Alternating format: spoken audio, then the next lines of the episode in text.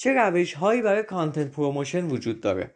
سلام من علیرضا ابراهیمیان هستم از دیجیتالینگ و توی این اپیزود می‌خوام راجع به روش های دیگه content promotion که توی اپیزود قبلی صحبت نکرده بودیم صحبت بکنم. در واقع ما یه سری اپیزودهایی داریم که در تکمیل محتواهای قبلی مونه که بتونه محتوا کامل ارائه بده به شما. امیدوارم که با من همراه باشین چون روش های جالبی رو می‌خوام باهاتون به اشتراک بذارم. خب اول راجع به انواع ترویج محتوا صحبت بکنیم. ما content promotion به روش های مختلف داریم. یکی از روش ها اینه که خب از کانال ها و بسترهای خودمون استفاده بکنیم. شبکه های اجتماعی که داریم database ی که داریم برای ایمیل، SMS، push notification از این کانال های خودمون استفاده بکنیم.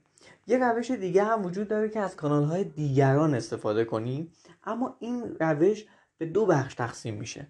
کانال های دیگران یعنی اینکه خب شبکه دیگران دیگران سایت های دیگران بانک اطلاعاتی دیگران که البته خب خیلی توصیهش نمی‌کنم و براش هزینه می‌پردازیم که میشه پید مدیا یعنی رسانه های پرداختی حالا بخوایم اگه فارسی ترجمهش بکنیم که ما به ازای در واقع پول توی اون رسانه ها حضور خواهیم داشت و داریم محتوامون رو ترویج میدیم. اما در دل همین ترویج محتوا تو کانال های دیگران یه روش هم داریم به اسم earned media یا رسانه هایی که ما بهش به دست آوردیمشون. که بدون اینکه هزینه پرداخت بکنیم داریم از طریق اون رسانه ها محتوا اون promote میشه. یعنی چی؟ یه مثال بزنم از دیجیتالینگ فرض کنیم که شما یک مقاله توی دیجیتالینگ می‌بینین مطالعه می‌کنین و علاقه مندین بهش. بعد میایین اون مقاله رو توی لینکدین خودتون به اشتراک می‌ذارین. به دیگران میگین که این مقاله رو بخونن. شما در واقع از طریق کانال خودتون یک کانالی که خب توی لینکدین به هر حال سری روابط دارین سری connection دارین و اون محتوای ما رو می‌بینن و وارد سایت ما میشن. از طریق کانال خودتون اومدین این ترویج رو انجام دادین. بدون اینکه ما ازتون بخوایم و بدون اینکه ما هزینه پرداخت بکنیم.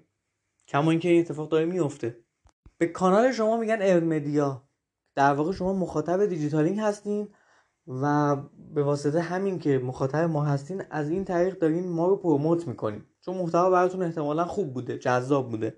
حالا من مثال با لینکدین زدم. ممکنه یک نفر توی بلاگ شخصیش مثلا بیاد از دیجیتالینگ صحبت بکنه لینک به ما بده. خب این هم یه جورای ترویج محتواست.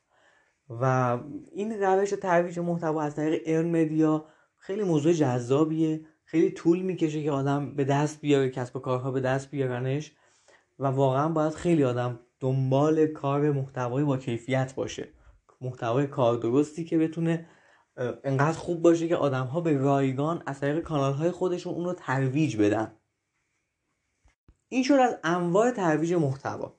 حالا بیایم روش های دیگر رو هم مثال بزنیم. یکی از روش هایی که قبلا صحبت نکرده بودیم ترویج محتوا به کمک پیامک یا اس ام اس یعنی من یه سری اعضای سایت دارم مثلا دیجیتالینگ یه سری ثبت نامی داره آدم ها ثبت نام کردن توی سایت و شماره تلفنشون در اختیار ما قرار دادن.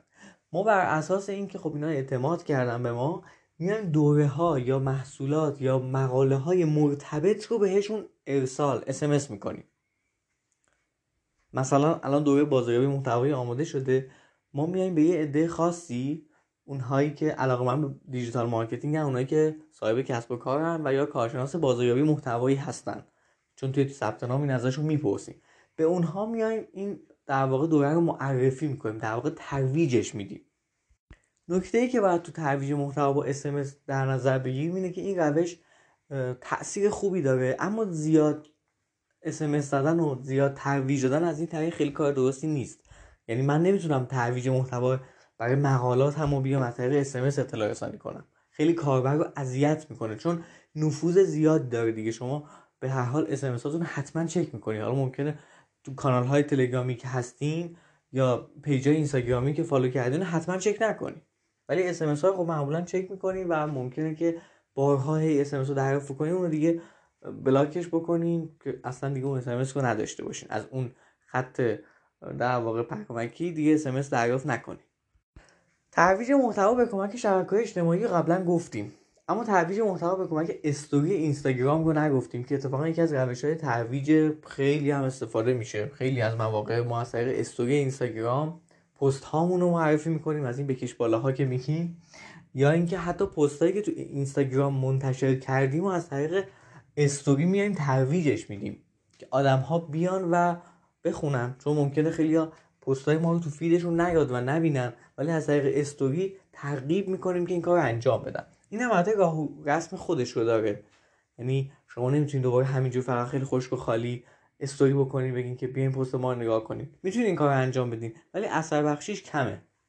روش بعدی ترویج محتوا به کمک تبلیغات آنلاینه که البته راجبش صحبت کرده بودیم. اما بیشتر الان می‌خوام راجع به تبلیغات گوگل باهاتون صحبت بکنم. شما دوستان هر Google Ads ی که میرین و به هر حال با یک keyword های target می‌کنین که مخاطبا رو هدف قرار بدین و توی سایت خودتون هدایت بکنین. به نوعی دارین ترویج محتوا می‌کنین. دارین هزینه می‌کنین و محتوای خودتون رو می‌خواین بیشتر دیده بشه. حالا محتوا ممکنه هر چیزی باشه. خب اینم از روش هایی که نگفته بودیم. بقیه روش ها مثل ترویج محتوا از طریق ایمیل push notification پادکست influencer marketing تبلیغات آنلاین و بقیه موارد رو توی مقاله قبلی صحبت کردیم می‌تونید search بکنید ترویج محتوا دیجیتالینگ و به اون مقاله برسین و مطالعهش بکنید.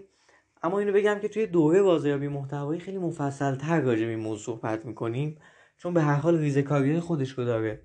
شما قرار نیستش که هر محتوایی هر زمان که بخواید ترویج بدید باید بدونید که کدوم محتواها که ارزش بیشتری دارن این کار انجام بدید که توی دوره بازی محتوایی مفصل راجبش صحبت می‌کنیم و در کنارش پشتیبانی هم داریم که براتون این موضوع بیشتر جا بیفته. خیلی ممنون که همراه من بودین و خدا نگهدار.